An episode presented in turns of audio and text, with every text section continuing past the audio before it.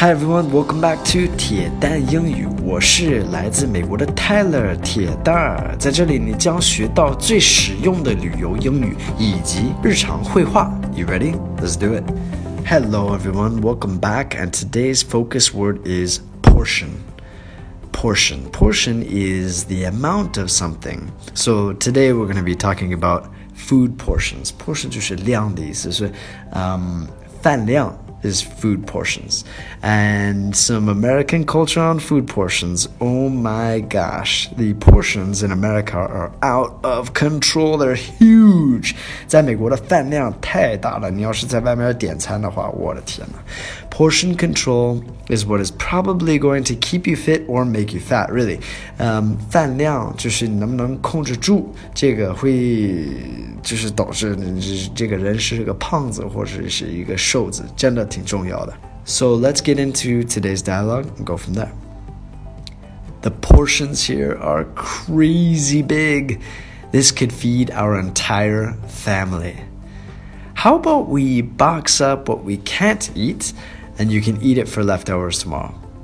Okay, so the first line here is the portions are here are crazy big. All right, 这边的饭量就实在太大了。Crazy big just means like super big, 就是超大，超级大。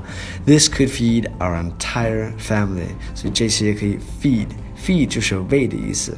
Our entire family, 整个的家庭，全部的家庭。Entire 全部，整个的。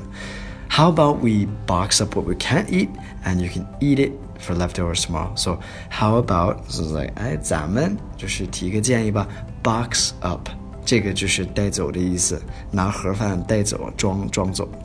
What we can't eat, and then eat the rest for leftovers tomorrow. So leftovers, we do this a lot in America. 这个就是剩下的意思，剩下的饭。We do this a lot. We do not like to waste food in America. So if you have some leftover food, be sure to box it up and take it to go. Because it looks good, it looks like you're not wasting, and it is actually delicious.